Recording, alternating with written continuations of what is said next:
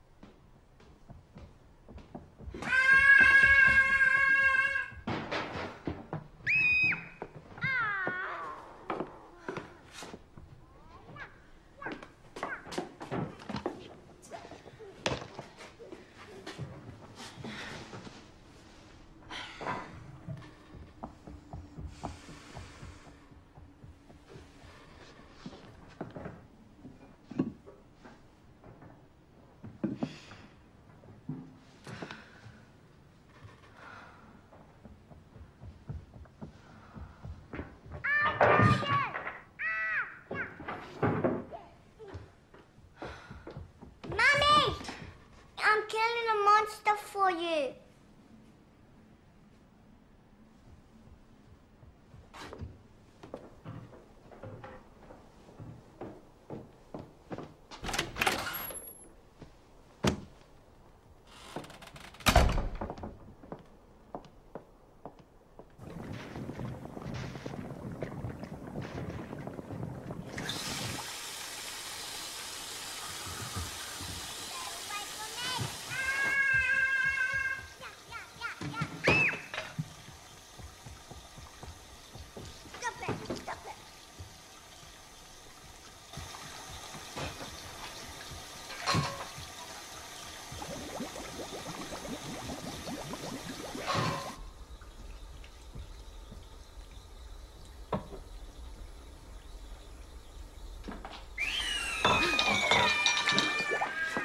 Samuel. That is enough. I threw it in there. It's just a doll. No, it isn't. It's real. That's it. I'm throwing it out. He says he's gonna eat me up. Stop it!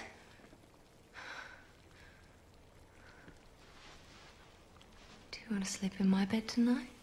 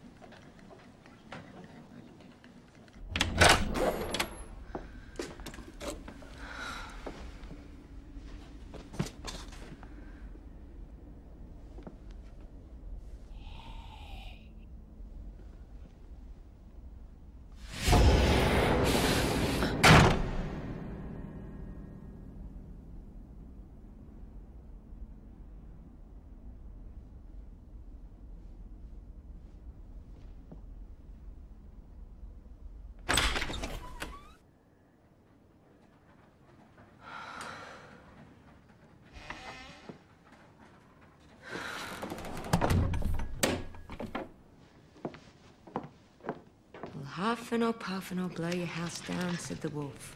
Poof!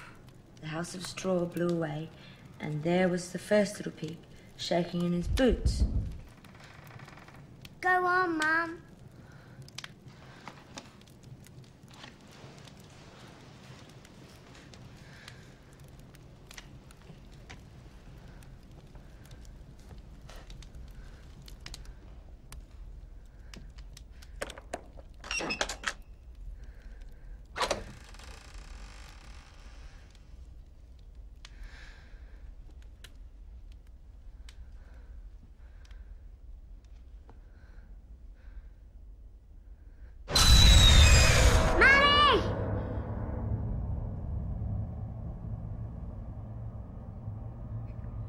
It's all right, sweetheart. It's all right.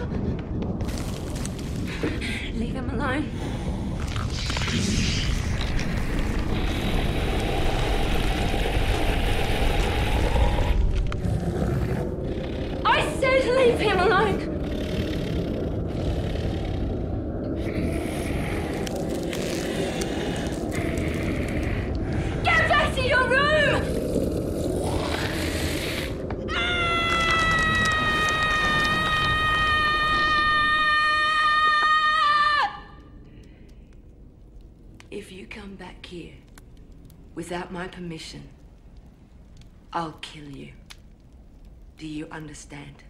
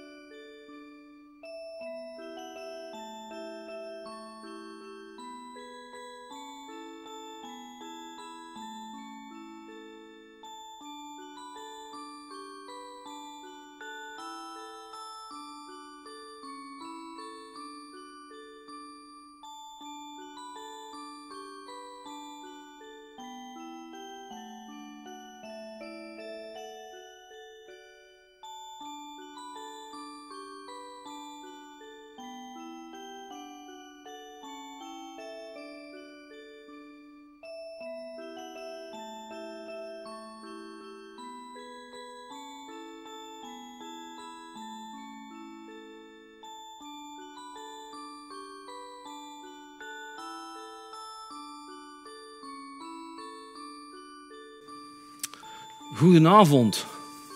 Voelt u zich veilig? In hoeverre mate kent u de persoon die naast u zit? Het zou een vriendelijke bezoeker kunnen zijn, of niet. U denkt aula, presentatie, pointer, alles klaar voor een academische setting, nietwaar? Maar wie zegt dat ik vandaag niet beslist heb om een soort carrière-switch te doen? En dat die rugzak daar niet zo heel onschuldig is. Er waren geen veiligheidsagenten die mij gecontroleerd hebben aan de ingang. Ik ben hier met een busje met twee verdachte sujetten naartoe gereden.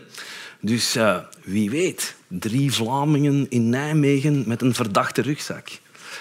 Daarover gaat precies horror. Het gaat hem over de verwonding. Een verwonding die eigen is, zou ik zeggen, aan de filosofie, aan de verwondering. Maar de hooggeëerde filosofen uit het academisch milieu willen meestal geen aandacht besteden aan zoiets laag bij de grond als horror. Zij vertoeven in metafysische kringen um, en voeren daar discussies over het zijn. Nochtans zijn horror en pornografie de meest verhuurde, meest bekeken filmgenres aller tijden. Dus misschien is er toch iets dat oplicht als we in die duistere spiegel eh, van horror kijken, gebiologeerd zoals een soort narcissus. Maar misschien is die duistere spiegel een ontberging en bedekken tegelijk. Maar daarvoor, om dat te weten te komen, moeten we in die duistere spiegel kijken, niet waar? Dus we zien wel. Nu, laat ons dus beginnen met die spiegel. De muis werkt heel goed, te goed. See the mirror hanging there. Face of silver, frame of black. Oculus of glass. I stare. I can feel you staring back. Horror daar kleeft doodsbesef aan. Doodsbesef dat ik hier even voor het gemak onze grafgrond zal noemen. Dus ik wil u even een uurtje boven uw grafgrond houden, als een soort duistere spiegel waarin we willen kijken, maar ook niet willen kijken. Dat doodsbesef is natuurlijk iets uitgesproken menselijk. Het is een zegen en een vloek. Wij zijn als levende soort ons uitermate bewust van onze vergankelijkheid. Dieren weten dat ze zullen sterven op het moment dat het daar is. Wij zijn de enige soort die bij volle bewustzijn en gezondheid weten dat het vroeg of laat allemaal te vergeefs is. De helaasheid der dingen. En dat doodsbesef maakt ons fundamenteel menselijk, maar is een zegen en een vloek tegelijk. Wat bedoel ik daarmee? Het is een zegen omdat het ons een soort intensiteit geeft van uh, leven. Wij weten dat het beperkt is in, is in tijd. Carpe diem, nietwaar? Maar tegelijkertijd is het een vloek, want laat ons eerlijk zijn, het is niet bepaald een opbeurende gedachte dat het op eender welk moment onverwachts door toedoen van uw buurman in de zaal of door een auto straks onderweg naar huis of weet ik veel, plots gedaan kan zijn. Het is een vloek om elke dag wakker te worden met het idee dat wat we ook doen, carrière, huisje, tuintje, boompje, vroeg of laat, alles wel eens tot zijn eind komt. En we weten echt niet wanneer. Die onzekerheid knaagt aan ons. Dat geeft ons een zekere thuisloosheid. Een zekere thuisloosheid in de, in de, in de wereld, wat onze existentiële spanningsboog is. Onze existentiële situatie. Het is eigenlijk de kloof tussen het feit dat we weten dat we enigszins rondlopende, zwetende lichamen zijn die noodzakelijk elke dag een drol moeten produceren. Of we dat nu leuk vinden of niet. Dat is ons animale kant van ons bestaan. Langs de andere kant hebben wij ook een verhoogd zelfbewustzijn dat ons net confronteert met die animaliteit. We zouden ze misschien liever kwijtraken. En helemaal zelfbewustzijn, de godspositie. Dat doodsbesef wordt onderzocht door de sociale psychologie. En op dat vlak is er de laatste jaren heel interessant onderzoek gebeurd. Uh, dit boek kan ik u allemaal aanraden. Het is van een drietal sociale psychologen. Sheldon Solomon, Jeff Greenberg en Tom Pijinski. Um, het boek is getiteld The Worm at the Core. On the Role of Death in Life. En hun onderzoek is eigenlijk een verderzetting van het werk van de antropoloog Ernest Becker, die vooral in de jaren 70 actief was. Um, zijn Pulitzer Prize-winnend boek Denial of Death ligt aan de basis van alles. Eigenlijk hebben de drie sociaal psychologen in kwestie de inzichten van Ernest Becker aan experimenteel onderzoek willen um, toetsen. En ze hebben dat gedurende 15 jaar gedaan. Dus dat maakt dat wat ze neerschrijven ergens wel een zekere uh, wetenschappelijke grond gevonden heeft in dat um, onderzoek.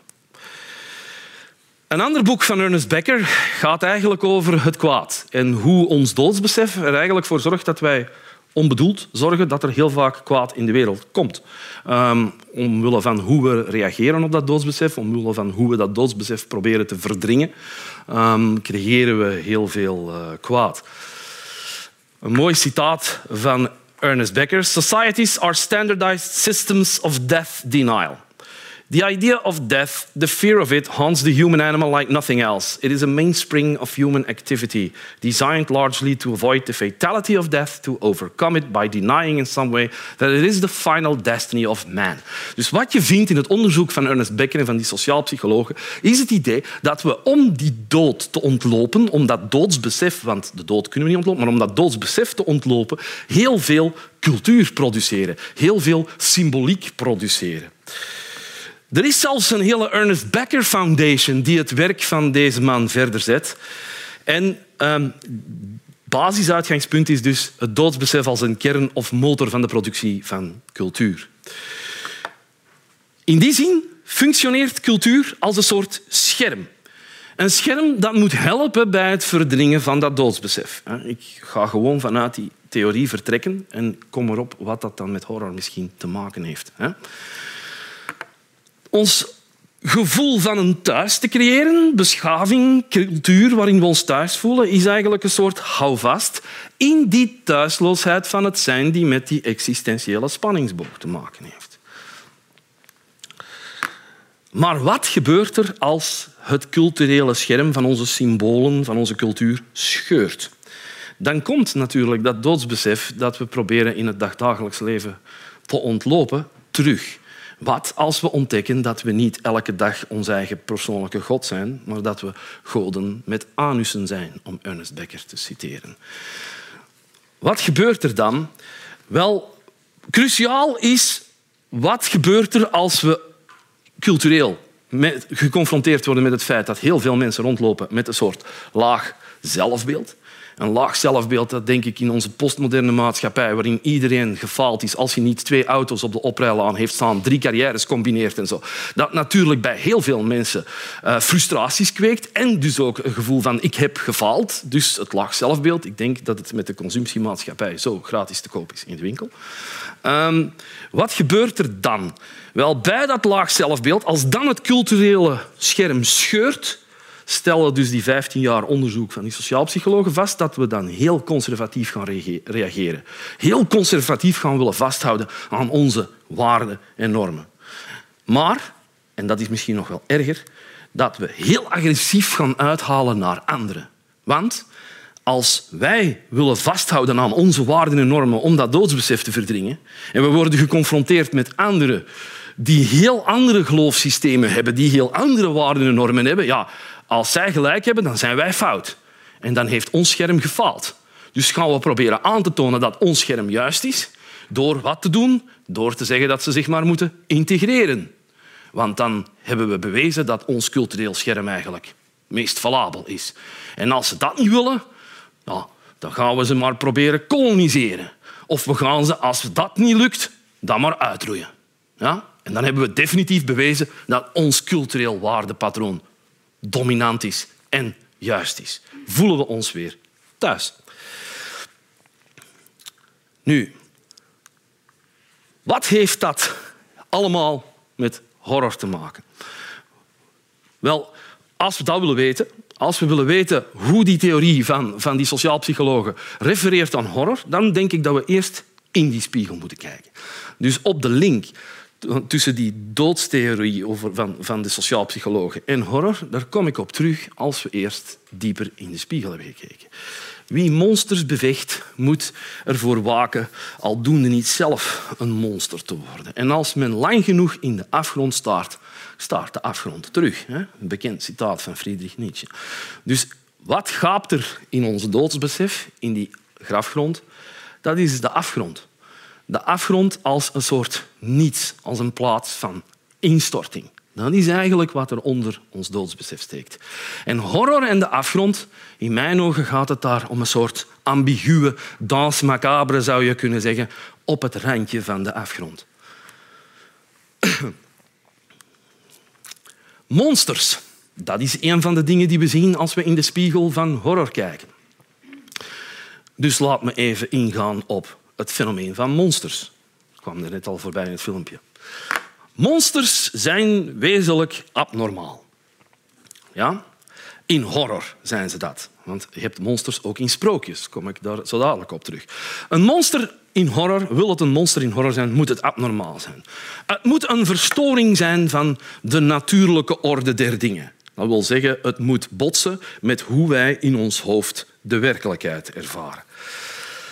Met andere woorden, een monster in horror is een buitengewoon personage in een soort van gewone wereld. Heel anders werkt het met... En dit zijn de klassieke monsters trouwens in horror. Dit is de, vampier, de zombie, dat is het Frankenstein-monster. Een buitengewoon personage in een gewone wereld. Heel anders werkt het bij sprookjes. Ja. In sprookjes is het monster alledaags. Ik neem nu een voorbeeld dat niet uit de sprookjes komt, maar dat gaat over hetzelfde eigenlijk. Chewbacca in Star Wars. Ja? Dat is een soort harige aap die er zeer vervaarlijk uitziet, maar een heel sympathieke kerel. Je kan er zo een pint gaan drinken. Ja? En aan zijn spraak te horen heeft hij dat ook een hele avond gedaan. Ja? Chewbacca. Dit is niet onnatuurlijk in die wereld. Je ziet Han Solo niet achter een hoek wegduiken voor die vriend van hem. Het zijn gewone figuren. Het zijn tenminste in die wereld gewone, normale dingen. Geen verstoringen van de natuurlijke orde. Het is eigenlijk een gewoon personage in een wereld die wat raar is. Ja? Het sprookje is natuurlijk een soort fantasiewereld. Of het science fiction verhaal is hetzelfde. Dat is denk ik een belangrijk contrast om een horrormonster te kunnen hebben. Willen we een horrormonster hebben, dan is ook natuurlijk een zekere angst nodig. Want laat ons eerlijk zijn, een monster in horror waarvoor geen angst bestaat, dat zou nogal een triestig monster zijn. Iedereen kent dit.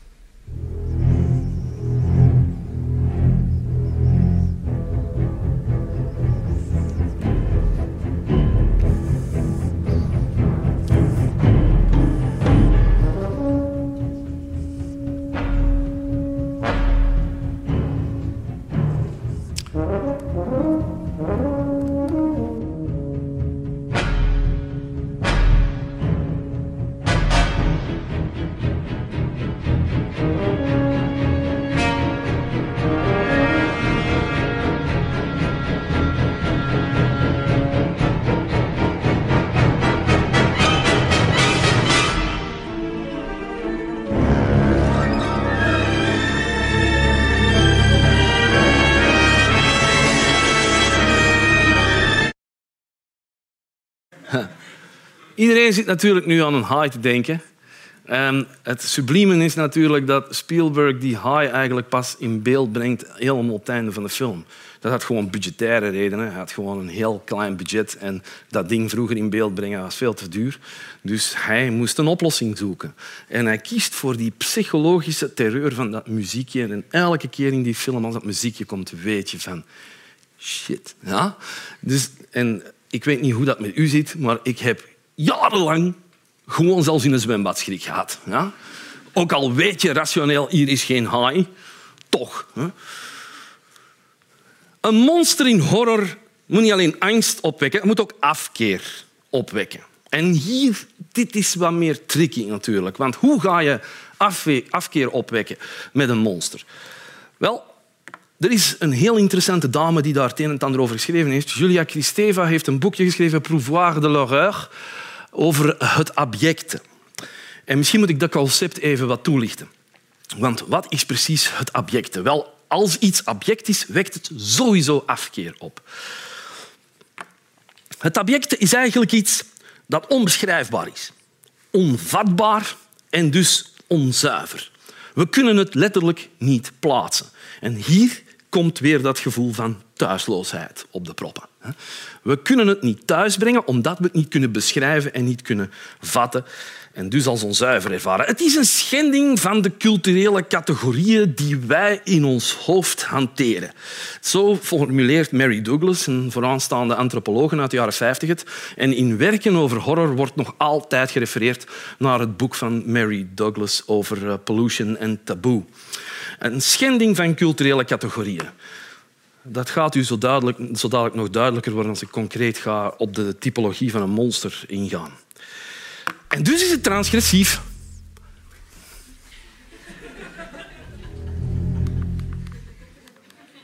Die haai blijft achtervolgen. Transgressief.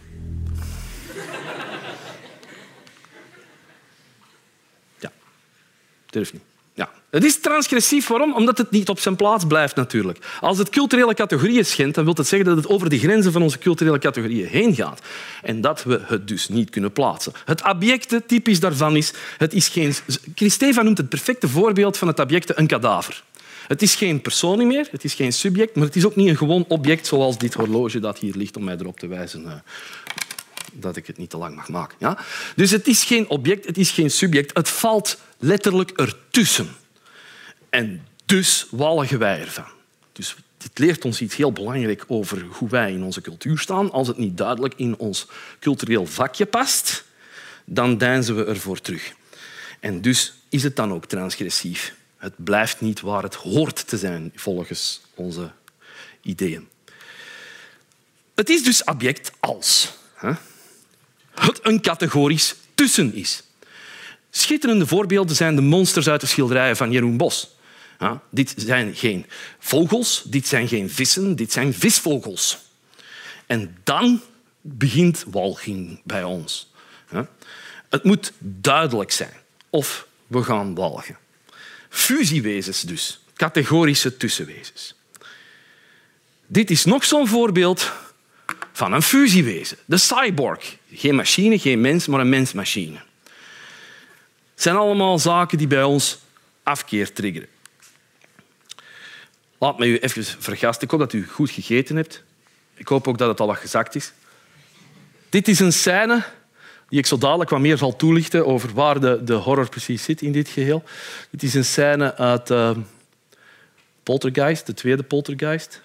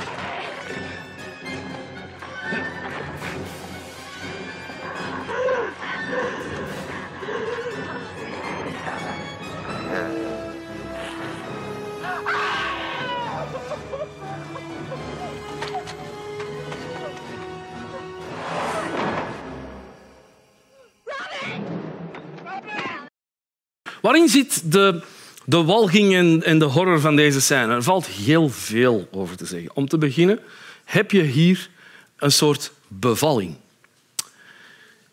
Wat al een eerste schending van culturele categorieën is, is het is niet de vrouw die hier bevalt, het is de man.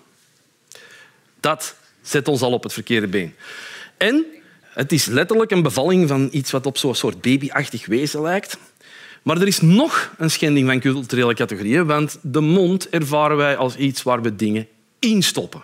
Niet iets als iets waar dingen op die manier uitkomen.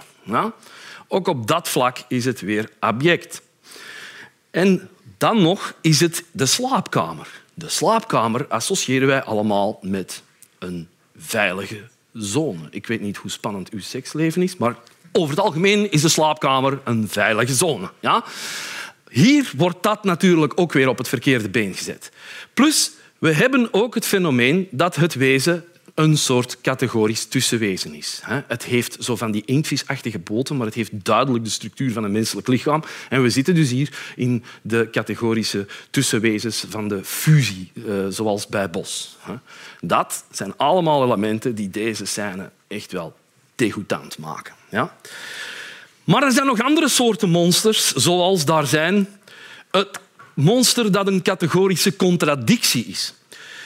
Ook een fusie, maar een contradictie. Het is een fusie bijvoorbeeld, zoals het Frankenstein-monster, dat hier het klassieke voorbeeld van is, tussen leven en dood.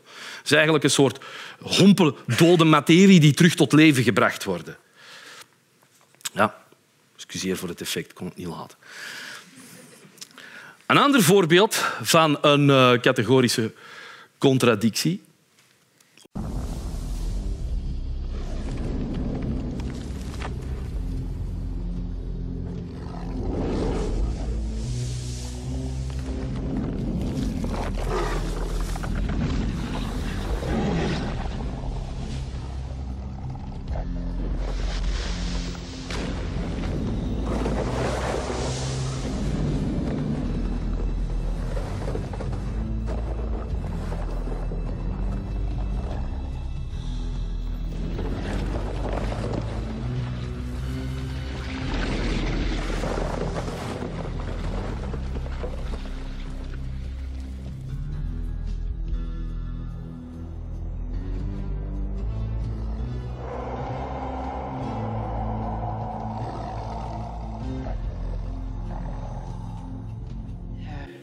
Dit is uit de film Vampires van John Carpenter. De vampier is natuurlijk ook de categorische contradictie, um, waarbij er de fusies van de contradicties leven en dood.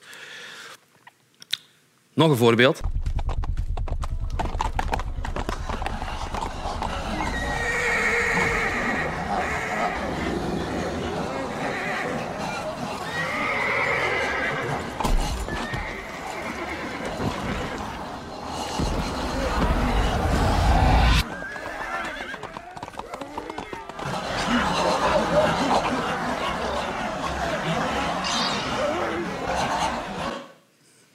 De zombie. The Walking Dead. Ook de categorische contradictie tussen leven en dood in één personage. Nog een ander type monster dat we ook even abject ervaren, is het splijtingswezen. En het klassieke voorbeeld hier is Jekyll en Hyde. Waarom is dit een splijtingswezen? Omdat het natuurlijk een wezen is dat oftewel Jekyll is, oftewel Hyde, maar nooit tegelijk terwijl de vampier en de zombie tegelijk levend en dood zijn. Dus splijtingswezen. Instabiliteit van vorm, met andere woorden, maakt ons ook aan het walgen. Hè? Brengt ons ook aan het walgen. Dus die instabiliteit van vorm, de niet, het niet consistent zijn van een personage of van een wezen. Een ander voorbeeld van een splijtingswezen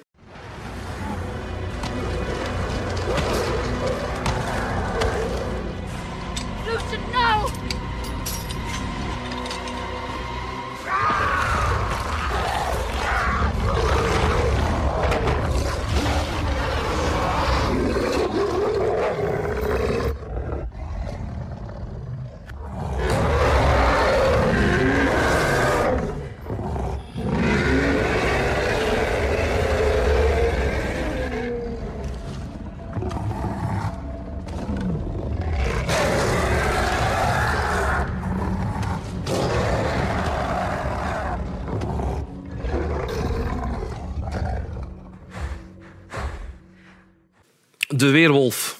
Mens of wolf, maar nooit tegelijk. Ehm, dit is een voorbeeld uit de Underworld films.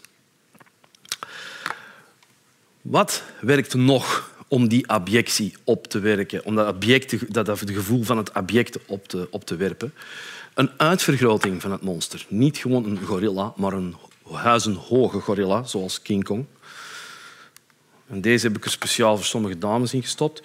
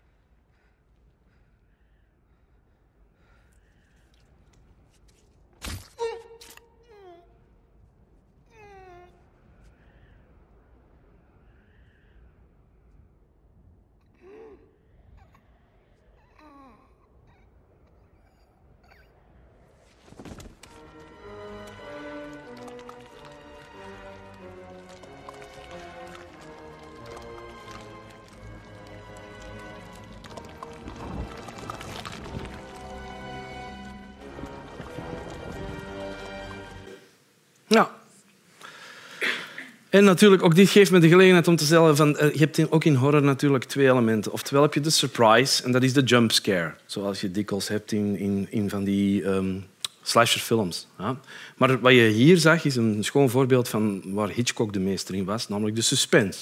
Een suspense is eigenlijk dat de, de film u kennis geeft die het hoofdpersonage niet heeft. U ziet eigenlijk het gevaar hoofdpersonage is onwetend. Een beetje het element van de tragiek zit daarin. Hij loopt met zijn open ogen in zijn ongeluk tegemoet terwijl u het ziet aankomen. Dat is eigenlijk de, de link, zou je kunnen zeggen, nog tussen tragedie en horror daar, als het om suspense draait. Het is ook object. We vinden heel veel dingen, zoals u ziet, wel walgelijk. Als het incompleet is. Een monster dat iets mist.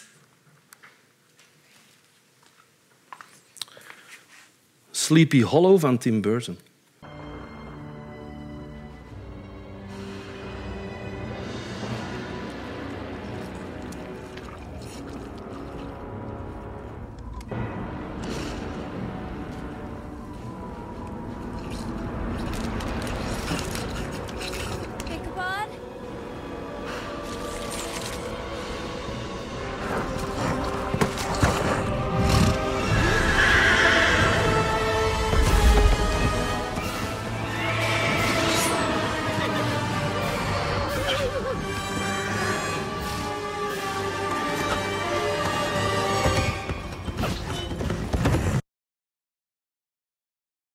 The Headless Horseman van Sleepy Hollow. Het is ook object als het gewoon geen vorm heeft. Wij willen dat dingen duidelijke vorm hebben. Vloeibaar moet vloeibaar zijn, vast moet vast zijn. Dat veronderstellen wij. Dat is voor ons een gevoel van rustig, thuis, vertrouwd zijn met de dingen. Wat als iets compleet vormloos is, zoals bijvoorbeeld The Blob, uh, een horrorfilm B-genre wel, jaren tachtig. Zo'n soort roze gelei die mensen opvreet. Daar komt het eigenlijk op neer. Maar een voorbeeld van een verfilming van een kort verhaal van Stephen King. Uh, The Raft Monster uit het, het kort verhaal Het Vlot.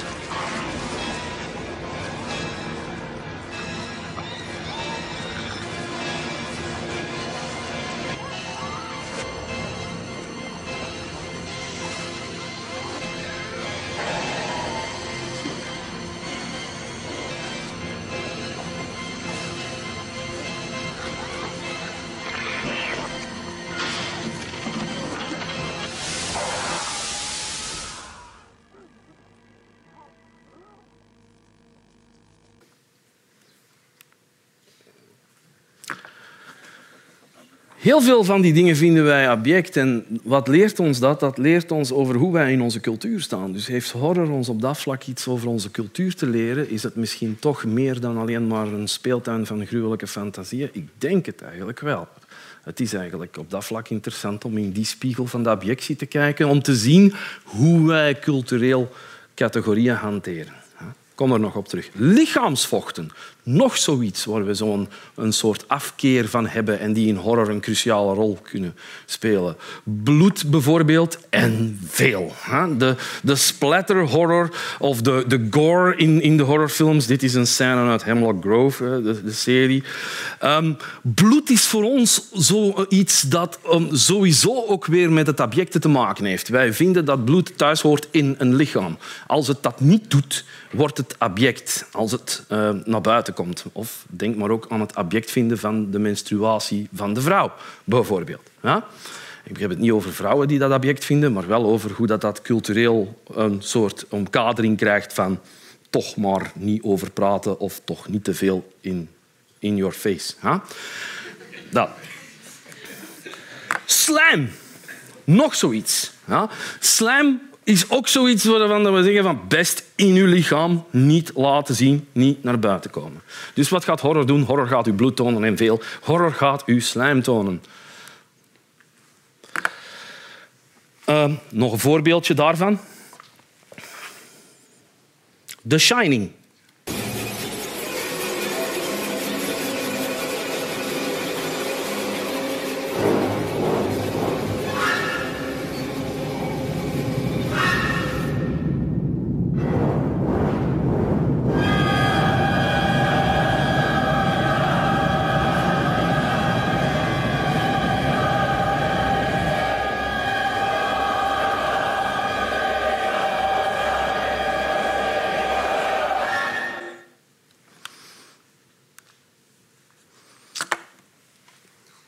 Zo'n gezellig topic dat ons wel ging inboezemt in horror en dat we dus zien als we in die duistere spiegel kijken, is onthoofding en verminking. Wat leert ons dat? Is dit ook weer gewoon gruwelijke fantasieën of kunnen we er echt wel iets relevant eh, over onze cultuur uitleren? Ik denk weer het tweede. Want het gaat uiteindelijk over het hoofd en het gelaat. Nu, er is niets dat zozeer onze individualiteit belichaamt als ons hoofd met het bijhorende gelaat erop.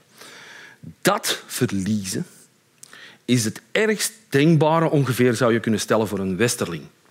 Een westerling die opgroeit in een superindividualistische cultuur, waar dat gelaat de echte uitdrukking van de persoonlijkheid is. Tuurlijk gaan wij daarvan gruwelen. Met die gruwel geconfronteerd worden leert ons weer iets over hoe wij in een soort ongelooflijke individuele cultus zitten van de persoonlijkheid. Um, en dus ook van het, van het gelaat daarbij. Wij verlangen zelfs, en dan heb ik het over verminking, wij verlangen zelfs dat ons lichaam na de dood intact blijft.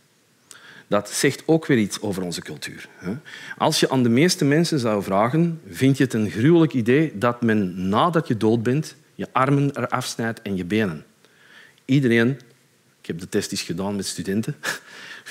Ook een rare vraag vonden ze dat. Maar in ieder geval, um, iedereen vindt dat eigenlijk een, een gruwelijk idee. Wat raar is, want je bent dood. Wat kan jou het schelen? Toch willen wij ergens dat ons lichaam intact blijft na de dood. En dan kwam er natuurlijk een snuggere student. Ik ga je voorzien, want anders komt straks de vraag natuurlijk. Hè. Dan kwam er natuurlijk een snuggere student met de vraag... Wat dan met crematie? Ik zeg, ja, maar mijn antwoord vond die student ook weer heel raar. Ik zeg, stel nu dat ik tegen u zeg, we gaan na uw dood alleen maar de helft van uw lichaam verbranden. Dan treedt ook weer het idee van walging in en dus het idee van dat wil ik niet. Het moet een eenheid blijven. Een eenheid in de crematie of een eenheid in de grond. Maar een eenheid. Ja.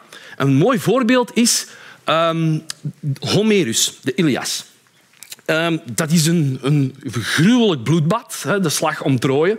En Homerus beschrijft dat eigenlijk heel het boek vrij sec. Er is weinig afkeer te bespeuren bij Homerus. Het is alsof hij een journalistiek verslag doet van een slachtpartij die een heel tijdje aansleept. Maar dus, er is één moment in heel de Ilias waar Homerus duidelijk zijn afkeer laat blijken. En dat is wanneer Achilles besluit om het lijk van Hector achter zijn wagenspan te binden en het rond te slepen om het te verminken. Getuigt dus weer van hoe gevoelig verminking ligt en de, en de intactheid van het lichaam voor ons Westerlingen een vrij belangrijk gegeven is. Een voorbeeld, The Green Inferno uh, van Eli Roth. Moeten, ik heb bewust geen fragment hiervan getoond, want dan denk ik dat echt wel een aantal mensen naar het toilet zouden moeten. Het gaat over echt kannibalen en iemand die eigenlijk levend in stukken gesneden wordt. Dit is daarom niet... Allee, ik heb een ander fragment gekozen. Dit is Midnight Meat Train, een verfilming van het boek van Clive Barker. Hey, tell your wife to relax. Sweetie, I take the train every day. It's safer than walking. But you hear these stories. That was ages ago. Look, no graffiti, air conditioning works, you can understand the conductor. It's a new century. We're getting off the next stop, so you can do what you want, but uh, we're getting off, okay? All right, fine. You know what? We can go back to my place, and uh, Lee here can cook us a nice romantic dinner Did for we three. just miss How's our stop? Sound? You have to talk my wife into bed. I think you're into it, actually. I think Randall? you were cool with it. One second, honey. You know, it's uh, it's a cheap line. It's cheaper than the place took us to. Maybe if you didn't sleep throughout the day, you'd actually enjoy What? it. She's been checking me out during the.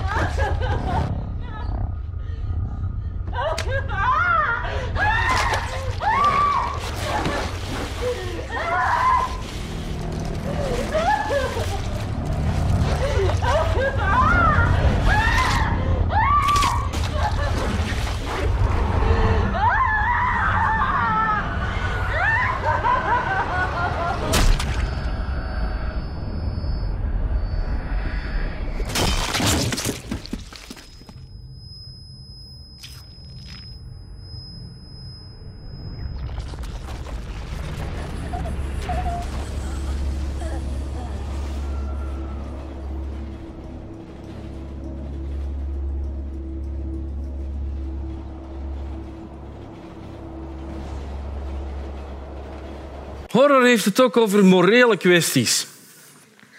Laat ons toch een ethisch eh, element bovenhalen. Ehm, er zit in horror een ontzettend conservatieve moraal. Ik verwijs naar de slasherfilms van de jaren, eind jaren 70, jaren 80 vooral. Ehm, je ziet tegenwoordig ook weer een groei in populariteit van het genre. Je weet wel, die films met een seriemoordenaar die bij voorkeur een masker op heeft ehm, en eh, niet kapot te krijgen lijkt. Gebruik je drugs in die film? Heb je seks in die film? Ga je drinken? Dat zijn gegarandeerd one-way tickets voor de dood. Hè? Sowieso. Hè? Je weet als je naar die film zit te kijken, van die tieners die ergens wegkruipen om seks te gaan hebben, die gaan er gegarandeerd aan om te drinken of drugs te gebruiken. Heel conservatieve moraal. Er zit ook de kwestie, de morele kwestie van sadisme en de bevraging daarvan in horrorfilms. En dan heb ik het over torture horror in de stijl van Saw of, of Hostel bijvoorbeeld. De vraag die daar eigenlijk gesteld wordt is wat met slachtoffer en dader. Je, je hebt daar situaties waarin dat de film u meeneemt in een soort empathie voor het slachtoffer. Och, het is erg wat hier gebeurt. Dat slachtoffer is sukkel. En wat zie je dan? Het slachtoffer weet zich te bevrijden en gaat gewoon exact hetzelfde doen als de dader, maar dan met de dader. Dus er is een verwisseling van slachtoffer en dader. Men neemt u eerst mee in die empathie en dan laat men zien slachtoffers eigenlijk gewoon even erg klootzak. Ja? Die gewoon even erg sadistisch kan uithalen. Eigenlijk is hier de bevraging aan de hand van is sadisme niet een ietsiepietsie iets dat in ieder van ons zit. Je zou kunnen zeggen de Milgram-experimenten of de Stanford Prison-experimenten in het klein, in horror. En er is ook het voyeuristisch sadisme van de kijker dat in vraag gesteld wordt. Want uiteindelijk word je wel geconfronteerd met het feit dat jij degene bent die naar een film over martelen zit te kijken. Ja? En dat wordt heel expliciet bijvoorbeeld gedaan door Haneke in zijn film Funny Games. Daar laat hij de martelaars regelrecht in de camera kijken op een gegeven moment en u vragen stellen in de zin van are you having fun? Dat soort zaken. Confronteert u met de morele kwestie wat zij eigenlijk aan het doen zijn, niet zelf eigenlijk een even grote sadist als hier naar zit te kijken. Dat. Morele kwesties. Niet gewoon gruwelijke fantasie, maar een ethische vraagstelling. En je zou zelfs kunnen zeggen, in Saw wordt zelfs de zaak, nog op de spits gedreven, want eigenlijk is Jigsaw, de seriemoordenaar, niet degene die moordt. Hij pakt allemaal mensen die iets op hun kerfstok hebben, die verschrikkelijke dingen andere mensen hebben aangedaan, en hij geeft die a choice. I want to play a game with you, zegt hij. En ze kunnen slagen of ze kunnen falen. Een voorbeeld van torture horror, vrij expliciet, Hostel van Eli Roth. Dit is precies de scène waarop de dader, de folteraar, nu in de stoel van de gefolterde zit. En dus het slachtoffer de keus heeft wat gaat het doen. En de man zegt zo dadelijk, zal u horen, ja, niemand mag hier weg zonder dat hij gedood heeft. U zal zien wat er gebeurt.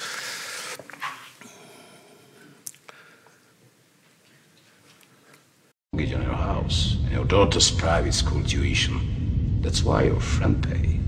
What's the number? Money is not the only issue. We have contract here. What kind of contract? Anyone who comes to this place cannot leave without killing. I'm still gonna kill you, you fucking stupid cunt. What did you say to me? You're a stupid fucking Let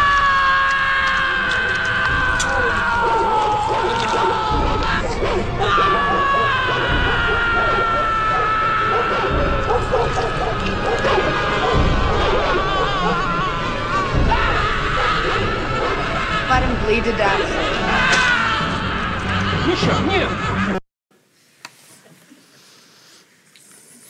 Dan is de slaapkamer toch veiliger. Wat doet horror nog? Ik heb u al gezegd, horror confronteert ons dus met die, met die afgrond, met een instorten, een instorten van onze culturele categorieën, zoals met monster, maar ook een instorten van, van betekenissen die wij cultureel verlenen.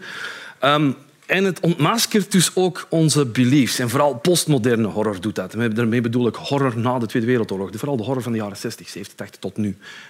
Wat bedoel ik met onze beliefs? Dus onze overtuigingen, onze gewoonten waarmee wij het alledaagse ehm, beleven.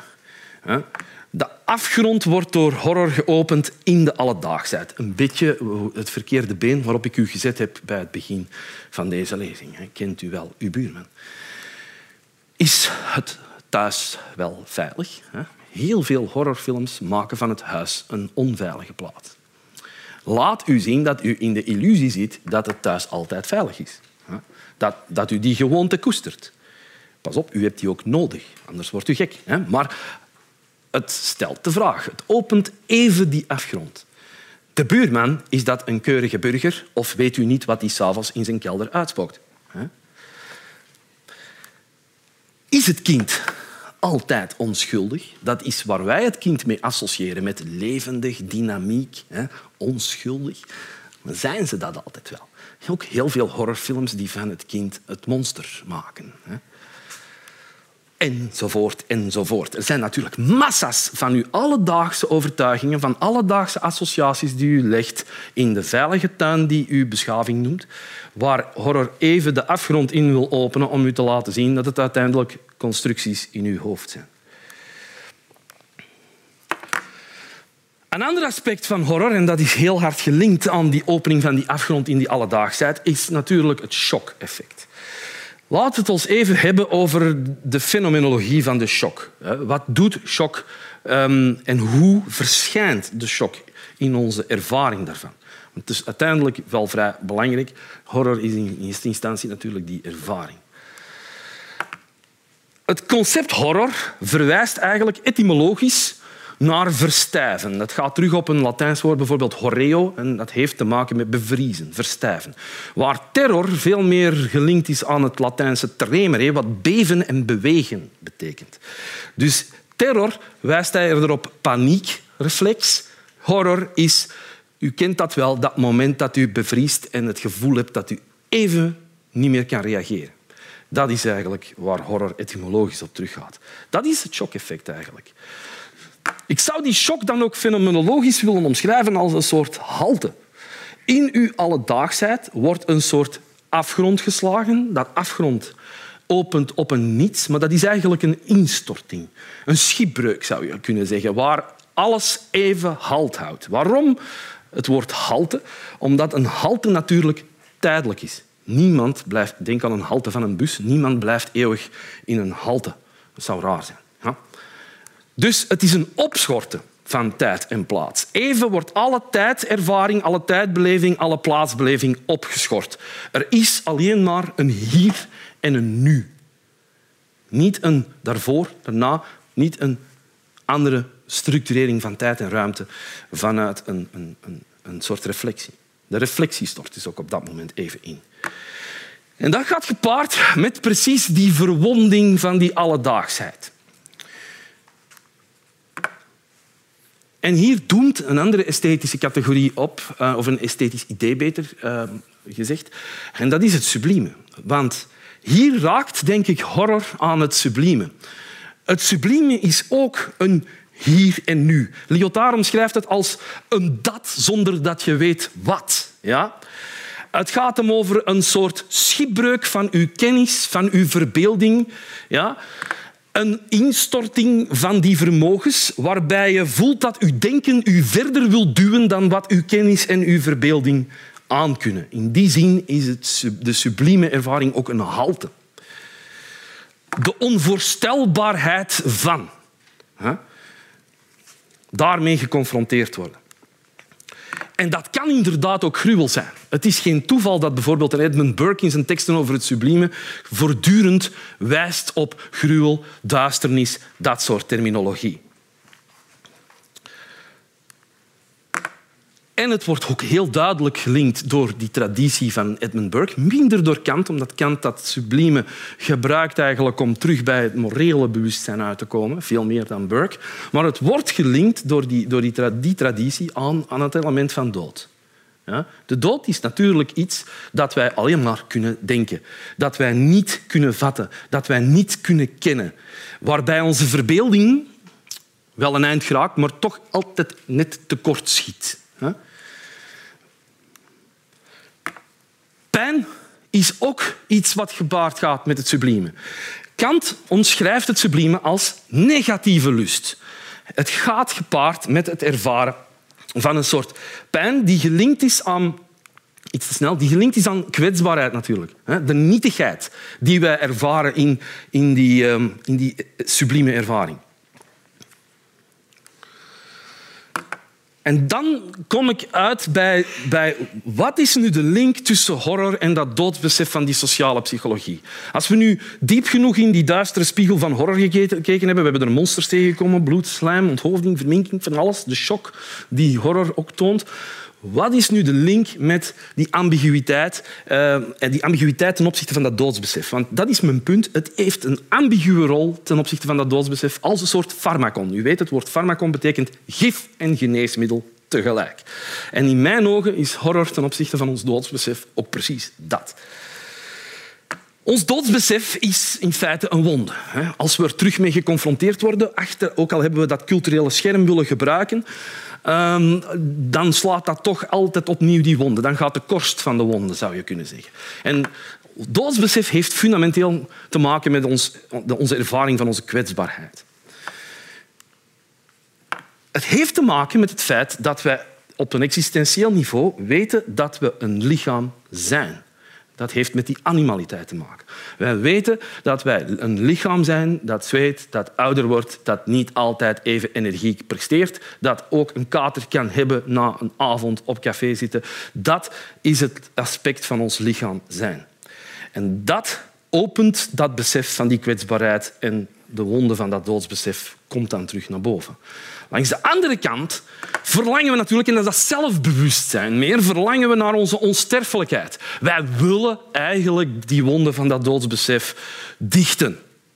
De korst er terug over laten groeien. Wat de rol is precies van dat culturele scherm waar Becker en de andere sociaal psychologen het over hebben. En dat zien we bij een vampier bijvoorbeeld.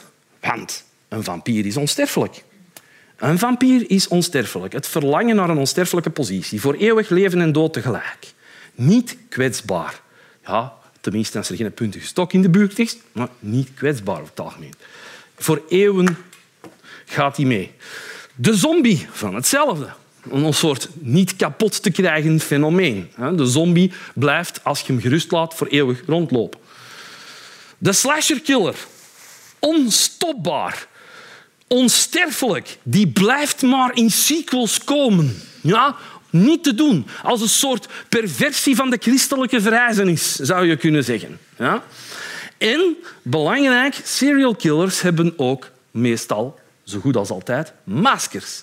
En wat is een masker? Een masker is eigenlijk een blik zonder gezicht. Een blik van iedereen en niemand tegelijk.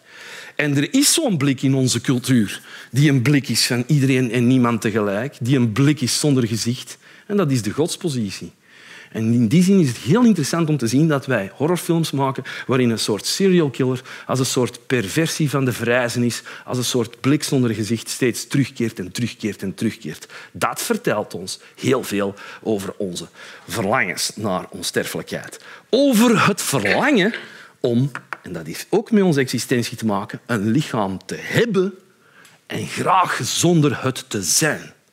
De voyeurspositie is dat. Ik heb een lichaam en ik kan even doen alsof ik er geen ben. Ja? Ik kan even mijn lichaam, om het met de epochei van de fenomenologie te zeggen, tussen haakjes zetten. Ik heb het alleen. Ik koester mij in een blik zonder gezicht, in een godspositie. Ja, dat.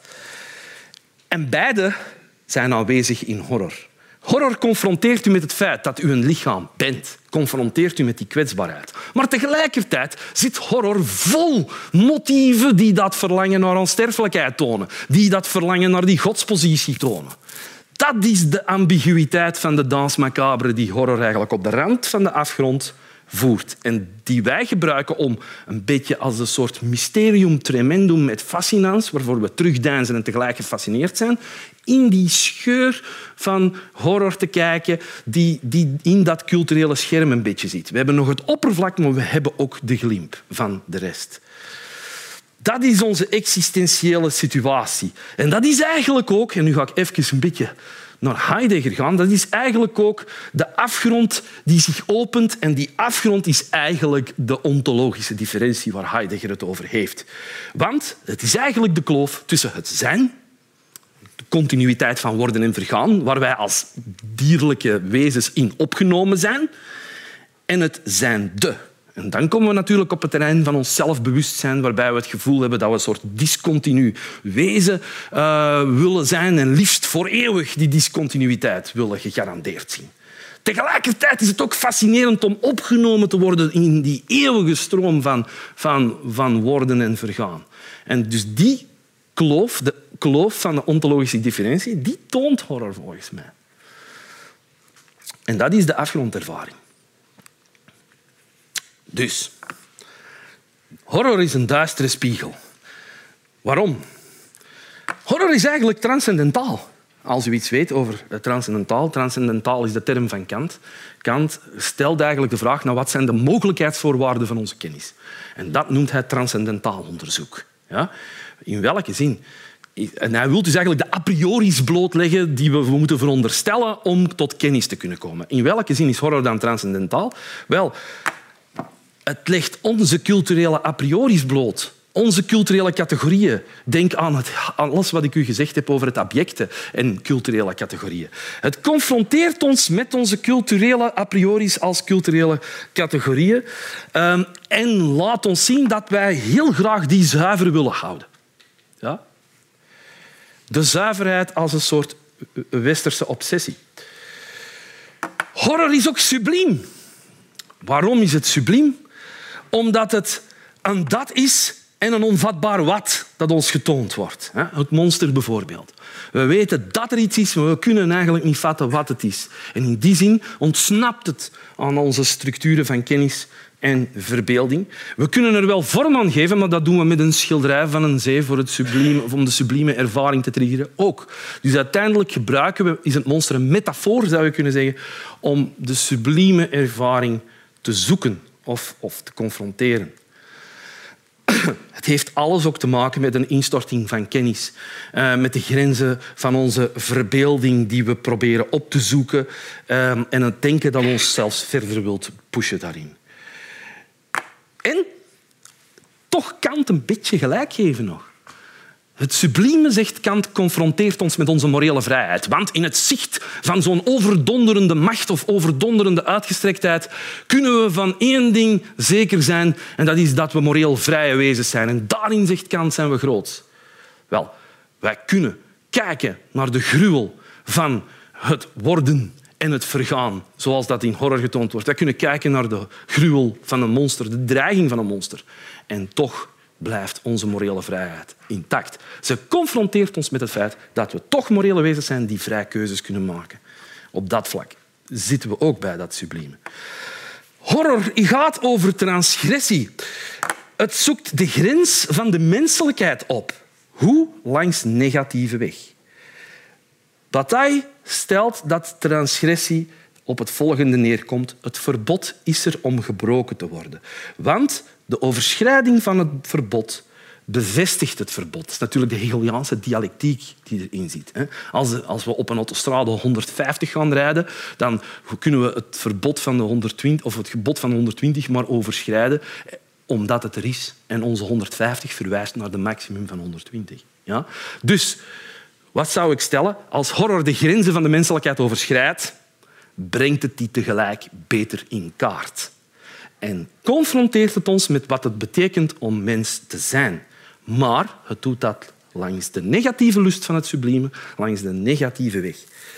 Zo krijgen we ook zicht op onze beliefs via de scheur in die alledaagsheid bevestigt ook de nood aan die alledaagsheid. Door dit te zien beseffen wij dat wij nood hebben aan een veilig huis. Dat wij nood hebben aan een voorspelbare buurman. Dat wij nood hebben aan het idee dat als we de deur morgens uitgaan, dat we s'avonds oké terugkomen. Anders is het leven onleefbaar. Door die beliefs te scheuren, toont het ze. Ja? En leert het ons daarmee omgaan of, of ze in ieder geval te erkennen als beliefs. Wat heeft dat dus allemaal met die grafgrond van Ernest Becker en, en Sheldon Solomon te maken? Horror opent eigenlijk, zou je kunnen zeggen, de grafgrond van ons doodsbesef. In die zin zou je kunnen zeggen, scheurt het culturele scherm niet door horror? Ja, dat doet het. Dat doodsbesef komt terug boven. De afgrond opent zich. En, wat zie je? Een vlucht in conservatieve moraal, die we weerspiegeld zien in heel veel horrorfilms, die conservatieve moraal. Een vlucht naar de onsterfelijkheid. We proberen dus met andere woorden in die scheur die horror is, de scheur zelf al terug dicht te doen. Het horrorgenre opent ze en doet ze tegelijkertijd ook al probeert dat toch ze terug dicht te doen.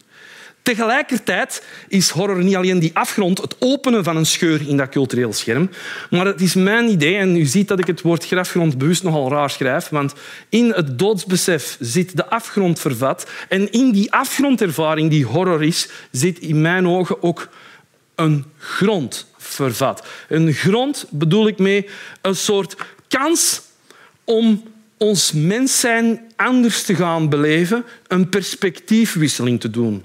Um, een ander perspectief te openen, om in dat perspectivisme van, van een Nietzsche te stappen. Want, waarom? Het creëert een sensus communis.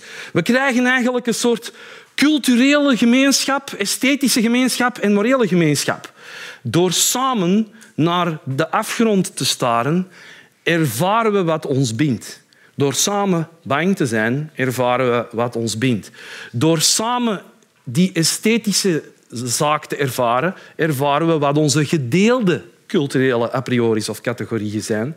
En vinden we ons moreel ook in wat het betekent om mens te zijn. En stellen we vast dat als films werken, want anders zouden cinemazalen leeg zijn of maar een paar mensen zitten, dat daar rond gemeenschap ontstaat. En dit is precies de sensus communis waar Kant het in zijn esthetiek bijvoorbeeld ook over heeft. De mens, dus een soort universele kwetsbaarheid kunnen wij ontdekken in die horror. Dat als een soort halte en perspectiefwisseling een andere grond zou kunnen zijn. Een andere grond voor een samenleving die niet doorslaat in veiligheid, die niet doorslaat in controle. Een samenleving die beseft dat bang zijn oké is en ook menselijk is. En misschien ontwikkelen we dan wel een soort alternatief zelfbeeld, waar wij meer in staat zijn om dingen te relativeren, meer in staat zijn om pijn en kwetsbaarheid in een samenleving te aanvaarden en ze niet alleen te proberen ontlopen. En ik wil helemaal afsluiten met dit. In de ogen van Medusa uh, waarschijnlijk wordt dat ook de titel van, van mijn proefschrift. Ik geef u eventjes, ik ga het niet helemaal voorlezen. Dit is een citaat uit de Metamorfose van Ovidius. En dit is de cruciale passage die over het monster van Medusa gaat. Ik ga u direct duidelijk maken wat, waarom volgens mij Medusa alles ongeveer wat ik nu gezegd heb synthetiseert. De Grieken waren geniale kerels.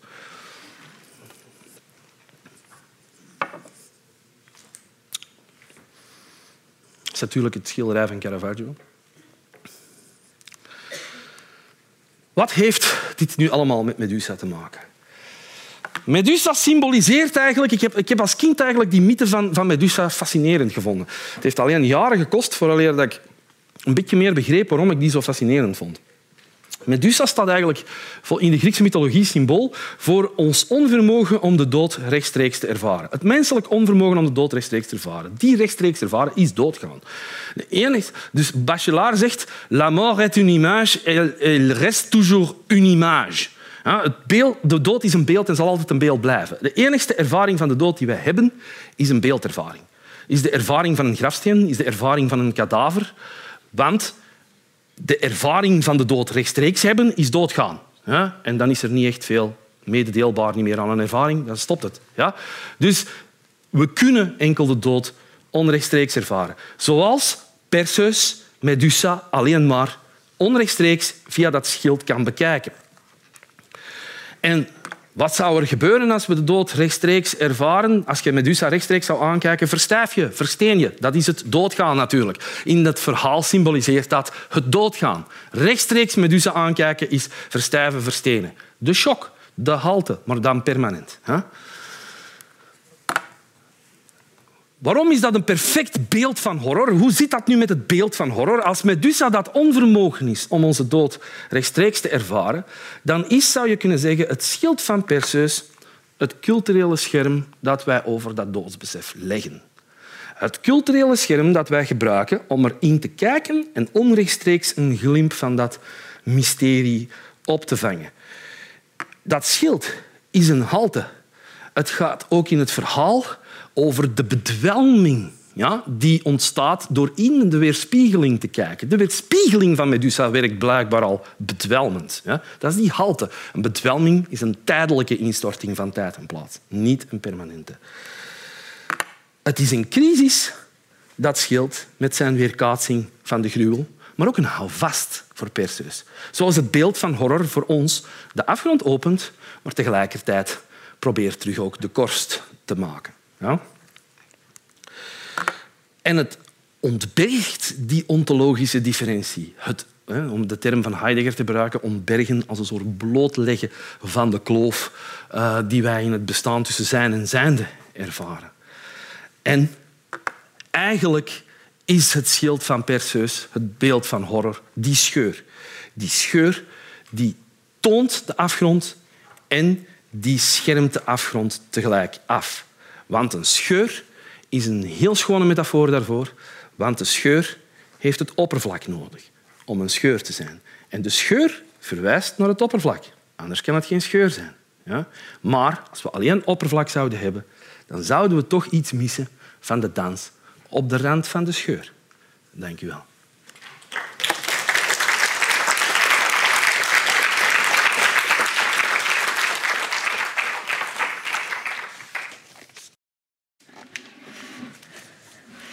Nou, allereerst uh, dank je wel voor uh, heel veel denkvoer en uh, heel veel bloed en slijm. ook, ook daarvoor bedankt. um, mijn openingsvraag was eigenlijk gedurende de lezing kwam dat steeds maar in me op van wat hebben we hier nu aan om dit allemaal te weten? Uh, wat levert ons dit nu op? Behalve een andere kijk op horror levert dit ook iets op voor ons leven. Maar daar ben je eigenlijk mee afgesloten. Uh, en het is nogal wat wat het ons zou moeten opleveren. We moeten onze angsten gaan ervaren, een sensus communis gaan ervaren. We krijgen zicht op onze beliefs, uh, op het sublieme, op onze culturele categorieën.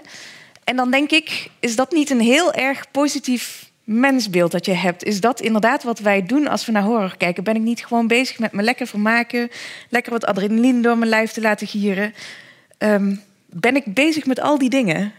Er is niks mis met u te vermaken en die adrenaline op te zoeken op dat moment. Maar mijn punt was natuurlijk um, om aan te tonen dat horror meer kan zijn dan alleen dat entertainment. Maar dat neemt niet weg dat het nog altijd dat entertainment kan zijn, natuurlijk. Maar is dat wat je hoopt of is dat ook echt wat je denkt dat het doet met mensen? Ik denk dat mensen iets laagdrempelig nodig hebben in een cultuur als een soort lage insteek om tot een grotere culturele aanvaarding terug te komen van pijn en kwetsbaarheid. Mm En als horror die rol kan spelen door mensen daar meer bewust van te maken, dan denk ik dat dat een makkelijkere toegangspoort is dan een heel hoogdravend discours. Um, ik heb denk ik ook vanavond geprobeerd van het um, toegankelijk te houden um, en het te laten vertrekken Daarmee dat ik heel bewust ook afgesloten ben met de meer complexe filosofische boodschap. Omdat um, je moet eerst mensen vertrouwd maken met wat ze kennen en, mm -hmm. en die insteek nemen. Dat is een makkelijke deur om binnen te geraken. En dan pas is het relevant als je ze mee hebt, denk ik, om te tonen er, er, kan, er kan meer mee gedaan worden. Het is natuurlijk zaak om het ook te doen. Um, wat niet wegneemt dat ik iedereen het plezier gun om gewoon voor entertainment naar een film te gaan kijken van horror. Maar het lijkt mij dat hier een aangrijpingspunt zit voor een, een betoog dat gaat over we moeten naar een ander soort maatschappij, een ander soort mm -hmm. samenleving, die minder in die absolute drang naar, naar veiligheid en controle zit. Dat, dat noem ik eigenlijk een beetje dat, dat verlangen naar die onsterfelijkheidspositie, naar die godspositie. Ja, ja, ja. En eh, ik doe dat via dit verhaal. Maar er is bijvoorbeeld een Dirk de Wachter die dat in zijn boek Borderline Times in Vlaanderen doet via een ander uh, insteek, via een ander verhaal. Maar in feite zie ik, zie ik wel meer mensen um, verschijnen op het toneel vanuit psychologie, maar ook vanuit filosofie, die uiteindelijk stellen van we moeten, we moeten misschien even tussen herbronnen en, en sommige dingen die we als, als taboe onder de mat geveegd hebben. Want er is ook het schitterende boek van Amanda Kluveld, een Nederlandse historica over pijn, die, die zelf constant pijn lijdt en vandaar ook een geschiedenis van de pijn geschreven heeft. En um, wat, wat zij bijvoorbeeld stelt, is, zij wijst erop hoe fel kwetsbaarheid en pijn in een soort taboesfeer zitten. Verdrongen zijn naar instituties die dan wel aan die pijnbestrijding zullen doen. Maar daarmee, maatschappelijk is daar heel weinig begrip en, en plaats voor. En uh, waarom is dan precies dit verhaal? Dus het, want je zegt er zijn verschillende verhalen, maar voor jou heeft dit verhaal van de horror neemt een speciale plek in. Ja. En um, uh, zo, zoals je zelf al zei, die, die horror die drijft op een deel op dat op, abnormale, dat ongrijpbare. Uh, terwijl je zou kunnen zeggen, we hebben zat voorbeelden om ons heen die eigenlijk veel gruwelijker en enger en voorstelbaarder zijn. Waarom zouden we niet dat verhaal kiezen? Of waarom is, is horror voor jou een makkelijker verhaal om die ingang te vinden? Horror is in die zin een makkelijker verhaal, omdat wil je met iets aan de slag kunnen, moet er nog een soort reflexieve afstand zijn. En je komt niet tot die reflexieve afstand wanneer zoiets jezelf overkomt. Dus als we, als we willen werken aan een, aan, aan een samenleving, als we willen werken aan, aan een cultuur, dan heb je iets nodig waar mensen een soort reflexieve afstand tegenover kunnen nemen, om zo eigenlijk met elkaar in dialoog te gaan. Ehm, dat gaat niet wanneer het echt binnenkomt, wanneer het echt in je huiskamer zit of wanneer het zo gebeurt. Dus in die zin denk ik dat, dat het, het is de esthetische insteek een waardevolle Mhm. insteek is om van daaruit naar het morele te gaan, om van daaruit naar andere terreinen te gaan. Ehm, je kan niet vragen om een soort werkend gesprek te hebben met mensen die net slachtoffer zijn geworden van terreur. Ja, oké, maar dan heb je het over de directe slachtoffers. Maar als Ja. we het, het voorbeeld van... eh, nou, we hebben zat voorbeelden, maar we nemen even het voorbeeld eh, van Manchester... waar de avond daarna mensen met kaarsjes de, de straat op gaan... zeggen we zijn niet bang, eh, wij leven nog, kom op. Ja. Is dat niet een veel grotere sensus communis, zoals jij het noemt, precies dan je die hebt? sensus communis die ik bedoel. Want die mensen Ja. komen samen omwille van die beelden. Dus in die zin hebben we beelden van gruwel waar een sensus communis rond ontstaat. Dus het gebeurt eigenlijk. Ja, het gebeurt eigenlijk. En wat ik aan, aan, aan, aan het stellen ben, is... We hoeven echt niet momenten van, van terreur zo af te wachten. We zouden mensen daar meer bewust van kunnen We maken. zouden ze op moeten zoeken, maar dan in, in Maar op een zin. Ja, en, en dan, dan komen we weer terug op het punt van het sublieme natuurlijk. Want eh, dat staat in alle traktaten over het sublieme te lezen. Het sublieme is alleen maar mogelijk vanuit een veilige positie. Edmund Burke stelt dat, Immanuel Kant stelt dat, overal. Dus het is aangewezen om vanuit die veilige positie dit soort, dit soort debat of dialoog, dialoog is misschien een betere term, op te zoeken. Het gebeurt, ik stel vast, het gebeurt ook op momenten dat er beelden van gruwel zijn op het nieuws te zien. Alleen moeten we echt, alleen maar wanneer de, het water zo aan onze lippen staat, dit doen, of moeten we het structureel, structureler doen? Maar ehm, is dan jouw eh, probleem of, of, of jouw, jouw frustratie, ik weet niet precies eh, hoe diep het gaat, ehm, met, met zo'n genre als horror, dat we het eigenlijk juist wegstrepen als platformaak en niet Ja. serieus nemen? Ja, ja, ja, want dat op zich is eigenlijk ook weer al ehm, het, de, de deur van, het- van, het, van het, toedekken dat die, het toedekken dat begint. Ehm, de, de, de wonden van het, van het besef van de kwetsbaarheid die we willen laten dichtgroeien. Op zich is dat, dat daar al aan de gang. Ehm, en, en wat ik aan, aan het stellen ben, is van plaats zo'n dingen meer centraal. Maar niet op een manier... Ik ben niet een oproep aan het doen om te zeggen laat iedereen maar eens pijn lijden. Eh, wat ik vaststel is als mensen mij bijvoorbeeld daarover over opbellen, de eerste vraag die een interviewer mij stelt is wat bezielt, daar komt het eigenlijk dan op neer, wat, bezielt jou om daarmee bezig te zijn? wat komt daarin boven? Het taboe dat erop rust en het idee van "Ja, dat willen we toch liever gewoon onder de mat schuiven. Dat is maar precies maar het punt. dat is het genre of, of het idee van het kwade of het idee Ik denk van... dat de motor of de wortel die achter dat weg onder de mat schuiven, dat is het, dat doodsbesef is. En, en het feit dat we die kwetsbaarheid niet willen denken. Terwijl, ik wil gewoon erop wijzen, het is een vloek en een zegen. En wij zijn geneigd om in onze maatschappij dat doodsbesef alleen als een vloek te zien. Laat ons even aandacht hebben voor de intensiteit van leven die dat besef met zich mee kan brengen en hoe wij elkaar rond die kwetsbaarheid kunnen vinden. Ehm, en laat dat dan die zegening ook zijn. Ehm, maar daar wordt veel te veel, ehm, ja, weinig, weinig of geen aandacht aan besteed. Ja, ja dan, dan, dan blijft bij mij toch een beetje de vraag hoe we, eh, ehm, hoe, hoe we die intensiteit van het leven en ook dat doodsbesef, waarom dat dan specifiek via horror moet. Want ik, eh, of volgens eh, kan, laat ik het zo zeggen, niet, niet moet, dat is misschien niet het juiste woord. Omdat op een bepaalde manier, je zei het ook, is er een vrij conservatieve, platte moraal. Hij is niet heel. dus, dus hij is zwart-wit, er zit Ja. weinig grijs tussen. Eh, en ook de dood is op een bepaalde manier, wordt het, ja, je hoort het ook in de zaal als er fragmentjes spelen, het wordt heel absurd gebracht vaak. Het is, ehm, ja, ik, ik kan me heel veel stervenscènes in andere films voorstellen die ons meer doodsbesef brengen dan eh, een scène van een vrouw die vanuit haar eigen hoofd op een afstand haar, haar lichaam ziet liggen. Eh, ja, op een bepaalde manier is dat ook heel lachwekkend. Ja, maar het is weer waarvoor je het wilt gebruiken natuurlijk. Hè? Want ik zeg het juist, ik, bedoel, ik zou zo'n scène van dat verlies van dat hoofd eigenlijk gebruiken als insteek om, om een gesprek over individualiteit te starten. En, en, en wat betekent dat, dat gelaat voor ons? En hoe gaan wij daarmee om?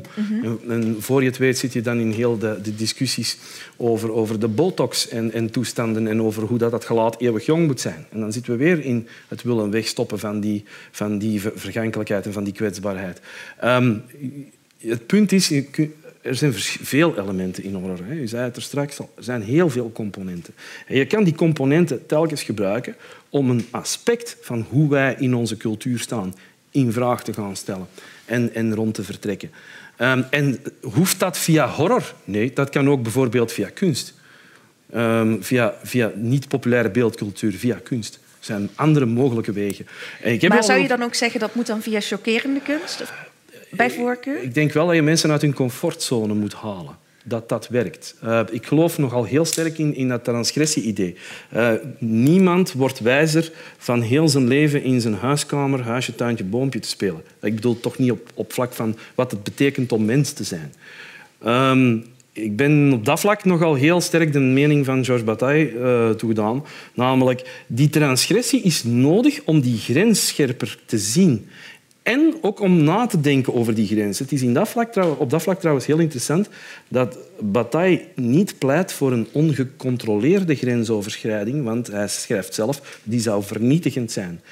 Bataille spreekt over gecontroleerde transgressie. Een grensoverschrijding, maar met de kans om terug te keren. Met een houvast. En hier zit denk ik ook weer een link ja, met het sublieme. Het sublieme veronderstelt ook een, een, een contact met, met wat, wat grensoverschrijdend is, maar vanuit een veilige positie. En eh, nog heel even over dat sublieme. Ik, ik geef u zo ook het woord om, eh, of, ja, als u dat wil. Ehm, dat sublieme, waarom is dat voor jou zo belangrijk? Is dat, is dat, eh, raken we daar een kern of een werkelijkheid of een waarheid van het leven? Of ehm, gaat dat om de sublimiteit van die ervaring zelf? Waarom is precies dat sublieme zo belangrijk? Kijk, het is heel duidelijk eigenlijk dat een beetje die, een beetje die insteek nemen van, van, van ehm, het postmodernisme. Het is heel duidelijk dat, dat in, onze, in onze vrij postmoderne samenleving we, we zitten met een soort crisis van zingeving. Waar allerlei mensen allerlei verschillende antwoorden op zoeken. Eh, je zou kunnen stellen dat het begonnen is met de dood van God, ehm, eh, van Nietzsche, en, en, en zo doorgecijpeld is eh, uiteindelijk in de 20e, 21e eeuw. Maar ehm, wat mij dus boeit daaraan is hoe komen eigenlijk de thematieken van doodsbesef, van de thematiek van, van zingeving, dan kom je al heel snel op het terrein van, van, van religie, ehm, en het beeld, hoe komt dat samen? Beeld, doodsbesef, religie. En het is eigenlijk op die manier dat ik bij horror terecht ben gekomen, maar ook bij kunst. Ehm, en het sublieme interesseert mij in, daarom precies, omdat dat precies een soort esthetische ervaring was die in de romantiek in, in de 19e eeuw een soort vervangmiddel moest zijn voor een, voor een, een, een, een, eh, een christendom dat steeds meer onder, de- onder vuur lag. Men, men, men dacht, oké, de kerk heeft een probleem. De christelijke, het, het christelijke kader heeft een probleem. De kunst kan redding bieden en we kunnen de sublieme ervaring als een soort vervanging eh, daar vinden. En dan krijg je romantische kunstenaars dat gaan opzoeken. Dus in die zin beschouw ik het sublieme als een, een, een verkenning van de zingevingsvraag die eigenlijk voortvloeit uit die crisis van, van het christendom. Ehm, en je ziet ook die verkenning van dat sublieme in de 19e eeuw sterker en sterker en sterker worden. En je zou zelfs kunnen zeggen dat in de hedendaagse kunst de schoonheid gesneuveld is, maar het sublieme er nog is. Dat heeft te maken ook met het feit dat de avant-garde van het begin van de 20e eeuw dat sublieme wel nog, wel nog gehanteerd heeft. Maar dat is een heel andere soort lezing nog. Ehm, maar dus het, het, het hele punt lijkt mij te zijn dat het interessant is om dat sublieme te gaan bevragen. Ehm, om te kijken welke sacraliteit daarin speelt. En dan zijn we bij een heel belangrijk woord in mijn onderzoek. Ehm, de sacraliteitvraag is, is prangend in een tijd waar, ehm, waar zingeving eigenlijk een soort woestijn geworden is. Ehm, met allemaal winkeltjes waar je kan gaan shoppen voor je zingeving. Ik weet niet waarom ik bij het beeld van die woestijn met die winkels kom staan. In ieder geval, Dus wat, wat mij interesseert is welk soort sacraliteit leeft vandaag. En dan kom ik weer bij mijn, mijn trio beeld en doodsbesef. Dus als je die drie bekijkt, welk soort sacraliteit zijpelt dan door? Is dat dan een christelijke sacraliteit? Denk het niet. Maar zijn we dan aan het terugkeren naar een pre-christelijke sacraliteit? En komen we dus terug bij de saker van de Grieken en de Romeinen, waarbij dat sacrale iets apart gezet was, maar waar tegelijk iets schandelijks en schaamtevols aan kleefde? Denk maar aan uh, de hoererij van de Griekse goden bijvoorbeeld. Um, en, en, het feit dat het ook wel behoorlijke sadisten konden zijn. Um, of gaan we naar een post-christelijke sacraliteit? En ik gebruik het sublieme eigenlijk als insteek omdat ik daar sowieso ook met dat besef van kwetsbaarheid zit, mm-hmm. wat dat doodsbesef is in het sublieme, omdat ik daar sowieso ook het beeld heb. Sublieme heeft allicht met een esthetiek te maken, dus met een beeldervaring in dit geval, of met muziek, maar ik pak de insteek van het beeld. En ik zit met, met het thema van sacraliteit daar. Dat is eigenlijk een, een, een antwoord, hoop ik, op uw vraag waarom ja, ja, ik bij het sublieme ja, terechtkom. Ja. Uh, zoals ik al zei, ik wil u ook graag even de ruimte geven om uh, vragen te stellen. Dus als u uh, een vraag heeft of in discussie wil gaan met Dimitri of iets gruwelijks wil zeggen, dan kan dat allemaal. Steek gewoon je hand. Ja, komt iemand naar je toe met een microfoon. Ja, dankjewel voor de zeer interessante lezing. Veel stof tot nadenken. Um, u geeft het idee dat uh, geconfronteerd worden met horror, het kijken naar horror, het geconfronteerd worden met het, met het doodsbesef, dat dat een positief effect heeft op. Uh, dat het een verlichtend effect heeft ergens. En dat we, uh, dat we daardoor meer tot elkaar komen eigenlijk. En als ik het goed begrijp, dan, dan laten die sociaal psychologen juist zien dat, dat het mensen uit elkaar drijft. En dat mensen meer, um, meer afstand van elkaar nemen. En ik kan, me, ik kan me daarnaast ook voorstellen dat als iets met veel angst, met veel emotie gebracht wordt, dat het meer invloed heeft op ons denken. Dus ik kan me ook voorstellen dat boodschappen die tijdens een, een, een, een, schrikachtig effect worden gebracht, dat die meer effect hebben. Maar als dat dan vooral ook weer een, uh, een zeer conservatieve moraal is, vraag ik me af hoe dat een moralistisch effect, een, een, een, een goed, een, een positief verlichtend effect heeft op, op ons allen. Ja, um, ik heb wel de bedenking erbij gemaakt, en dat is trouwens ook wat, wat Sheldon Solomon en uh, Greenberg en Pezinski in hun eigen studie zelf zeggen.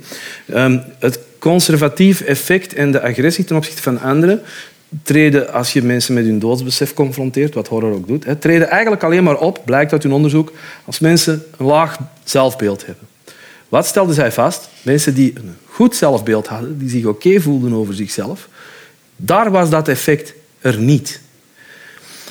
Dus wat ik eigenlijk geneigd ben om te zeggen is, en daarom dat ik ook afsloot op deze manier, ik denk als je horror op die manier gebruikt zoals ik het geschetst heb, dat je ook aan dat zelfbeeld kunt gaan werken. Want heel veel laag zelfbeeld komt precies voort uit het feit dat je in een samenleving zit die zegt tegen je dat je perfect moet zijn, dat je eeuwig jong moet zijn, dat je enzovoort enzovoort. Dus horror biedt denk ik de kans om dat die hooggespannen verwachting te gaan deconstrueren, waardoor het zelfbeeld aangepast wordt. En dan denk ik dat horror op deze manier zeker een rol kan spelen om mensen bij elkaar te brengen. Want, een belangrijk aspect, waar je bang voor bent, of je nu een Hopi-Indiaan in het Amazone-oerwoud bent of een Westerling, dat zal verschillen. De inhoud, de culturele categorieën.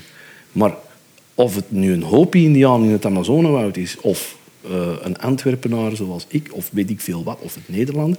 Wij weten allemaal dat er ooit een moment komt dat we doodgaan. En dat lijkt mij nu de meest universele a priori. Laat ons er iets mee doen. Maar dan, dan wordt het bijna therapeutisch. Dus die, die... Nee, niet therapeutisch. Dat denk ik niet. Um, maar ik denk dat we ik zal het zo stellen. Ik denk dat we door ons doodsbesef te begraven, wat ik denk dat onze samenleving mhm. steeds meer en meer probeert te doen, dat we daardoor onze menselijkheid begraven. Het is heel interessant te zien dat het woord inhumare en humanitas, inhumare is begraven, ergens een verband houden. Ja. Nog meer vragen? Uh, ja. die meneer hiervoor. Komt de microfoon naar je toe hoor. Uh, bedankt voor uw interessante lezing. Um, horror in film en, uh, en literatuur wordt vaak beschouwd als pulp. Ik ben jarenlang uitgelachen door mijn hoger opgeleide vrienden dat ik liefhebber was van dat genre. Nou heeft Hubert Lampo, uw landgenoot, een prachtig boek geschreven. De Zwanen van Stonehenge, waar een aantal grote horrorschrijvers worden behandeld. Howard Phillips Lovecraft bijvoorbeeld. Arthur Machen, uw landgenoot Jean Rai. Dat wordt door hem beschreven als hoogstaande literatuur. Maar hij noemt het geen horror, maar magisch realisme. Wat is uw opvatting daarover? Is dat een tegenstelling of is dat een, gewoon een eufemisme voor horror? Uh, om te beginnen moet ik zeggen dat ik eigenlijk niet zo heel veel kaas heb gegeten van de literatuur. Ik, heb me, ik beperk me echt gewoon tot, tot de beeldcultuur en de kunst, omdat het anders oeverloos is. Dus um, het magisch realisme van Lampo, hij, hij mag dat zo noemen. Um, maar mij lijkt het, het is een beetje van wanneer.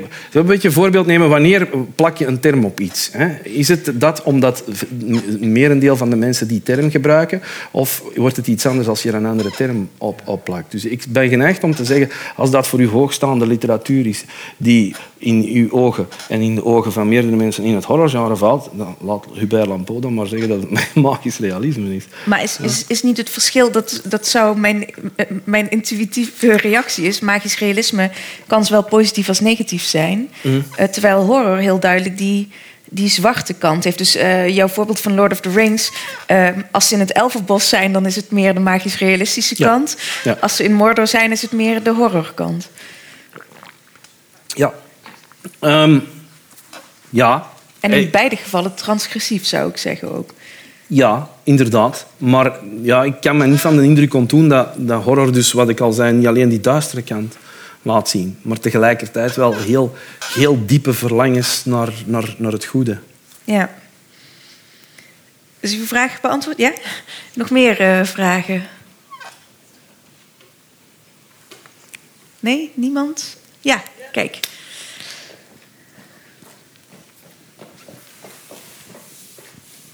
Um, ja, ik heb nog wel een vraag over um, het Unheimliche eigenlijk. Um, of eigenlijk de vraag of... Jullie hebben het er al even over gehad, over uh, waarom horror dan een genre bij uitstek zou zijn om bepaalde vragen over menselijkheid en doodsbesef dieper te doordenken. En mijn vraag is of dat niet ook te maken heeft met het feit dat het over uh, het onheimliche of ja, dingen gaan als we met psychoanalytische termen spreken die wij uh, uh, liever niet zien van onszelf en liever verdringen. En dat de horror dus het genre bij uitstek is waarin dat soort verdrongen wensen, verlangens, whatever, naar de oppervlakte komen. Dus ja. dat het daarom misschien geschikter is dan ja, de maar trailer, dat, is precies, dat is precies waarom ik het ook een duistere spiegel noem. He? Het is een spiegel, maar het is er een waar we niet graag in kijken. en, en in die zin. Um, toont het ons een, een, kant van ons mens zijn. Maar door het toch erin te kijken, worden we wel meer totaal mens. Um, wat je er dan mee doet, is natuurlijk een andere vraag. Hè? Maar het gaat hem over meer zicht krijgen op wat menselijkheid wil zeggen. En niet in een eng, eenzijdig verhaal van menselijkheid stappen. Dat eigenlijk een soort, ja, je zou kunnen zeggen, een soort utopisch uh, verhaal is. Um, en ik weet dat er ook Vlaamse filosofen zijn die heel graag het utopisch verhaal terug zouden aan een revival helpen. Um, ik moet daar nog eens mee um, in, de, in, in, discussie gaan. Ik ben niet een utopist. Ik ben eerder van mening, laat ons inderdaad zicht krijgen op ook dat onheimliche dat in de mens zit. en vandaar vertrekken. Dat is precies wat ik bedoel met die grond. Um, die grond is een, in mijn ogen bredere startpositie dan een startpositie waarin dat je zegt we vertrekken van een mensbeeld dat eigenlijk al een aantal dingen als taboe verklaard heeft. Ja. Duidelijk. Volgens mij zijn er verder... Ja, nou, nog één vraag. Dat is dan de laatste vraag. Gaan we daarna afronden. Ja, u heeft het over het abjecte gehad. En, ik, en ik vroeg me eigenlijk af... in hoeverre eh, het objecten van horror verschilt van het objecten van bijvoorbeeld fantasy. Of u had het al over Chewbacca. Eh, dus dat is ook een, een fusie eh, monster in die zin. Maar dat heeft, dat heeft heel duidelijk niet dat objecten wat horror heeft. En ik vroeg me af of horror zich niet beter laat definiëren door een wat visceralere component die angst op, opwekt. Dus waarin de context van donker, spannende muziek, eh, die, die hele sterke emoties bij ons op- opwekken. En die veel minder een top-down component hebben, zoals, zoals dit soort conceptuele ehm, eh, constructies die, die u beschrijft als object. Ja, maar het object heeft een viscerale respons. Ehm, en ik heb, ook, niet ik, heb, een ik, heb ook niet, ik heb ook niet echt Chewbacca als een voorbeeld van het object opgevoerd. Hè. Ehm, dus in die zin is, is een figuur zoals een Chewbacca voor ons nog wel te plaatsen. Hè. Omdat hij zich gedraagt volgens bepaalde culturele categorieën die wij hebben. hè. Dus het is een monster, maar het is een oké monster omdat het doet wat we verwachten van een mens. hè. Dat. Eh, dus in die zin is, is dat een, geen goed voorbeeld voor het objecten. Ehm, en en ehm, ik verwijs daar weer opnieuw naar Georges Bataille en Julia Kristeva. Ten opzichte van het objecten is er altijd een viscerale respons. Eh, omdat het object altijd met walging gepaard gaat. Ehm, en in die zin eh, zou ik dat toch uiteentrekken. U hebt wel volledig gelijk dat dat, dat is een conceptualisering van een ervaring. Daar hebben u volledig gelijk in. En tuurlijk worden bepaalde horror, ervaringen in horror zeer zeker door muziek gestimuleerd. Hè. Eh, geluid. Henk Oosterling heeft zo eens een lezing over horror gegeven. Die zei, je moet bij horror niet dit doen, je moet dat doen. Ja? En hij heeft gelijk. Hè. Het, het, het, het muziekelement en, en het angst- en spanningselement is wezenlijk. Daarom dat ik met jazz begonnen ben. Hè. Dat is wezenlijk. Maar het is een en-verhaal. Ehm, het zijn de twee die, die een rol spelen.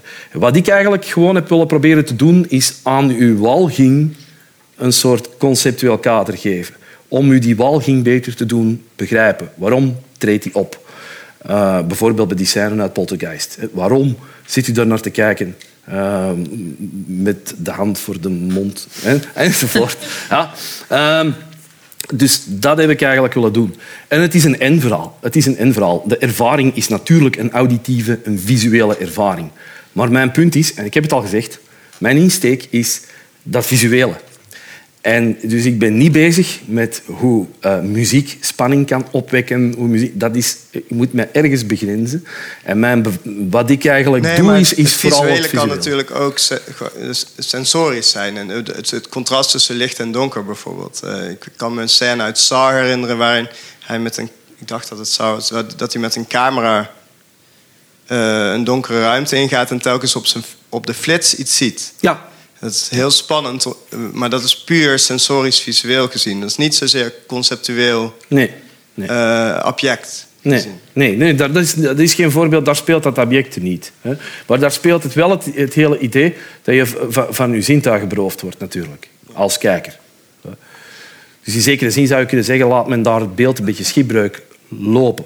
Uh, wat je gewend bent van een beeld te zien als je een kamer binnenkomt.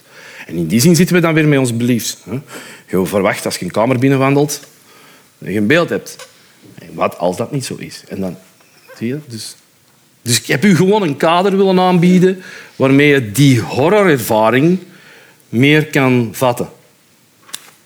Ik ben verre van aan het beweren dat dat al een sluitend, uh, volledig compleet kader is dat ik u heb aangeboden. Nou. Ook mijn horrorkader is kwetsbaar. nou, ik, ik, wil jou in ieder geval bedanken voor dat schetsen van het kader. En ik hoop uh, dat als we in het vervolg naar horror kijken, dat we dat meenemen. En niet alleen dat, ook wat meer gaan nadenken over onze categorieën en ons leven. Um, Lisa van um, Radboud Reflex wil nog even iets zeggen. Ik wil u wel nog even bedanken voor uw komst. En ik hoop dat u allemaal naar huis durft te fietsen nog. Ga je gang, Lisa. Ja, um, uh, ik wil namelijk nog even uh, vertellen dat er volgende week, dinsdag, niet hier, maar in Lux, een programma is dat uh, van ons dat verwant is aan het programma van vanavond. Dan gaat het namelijk over uh, Twin Peaks.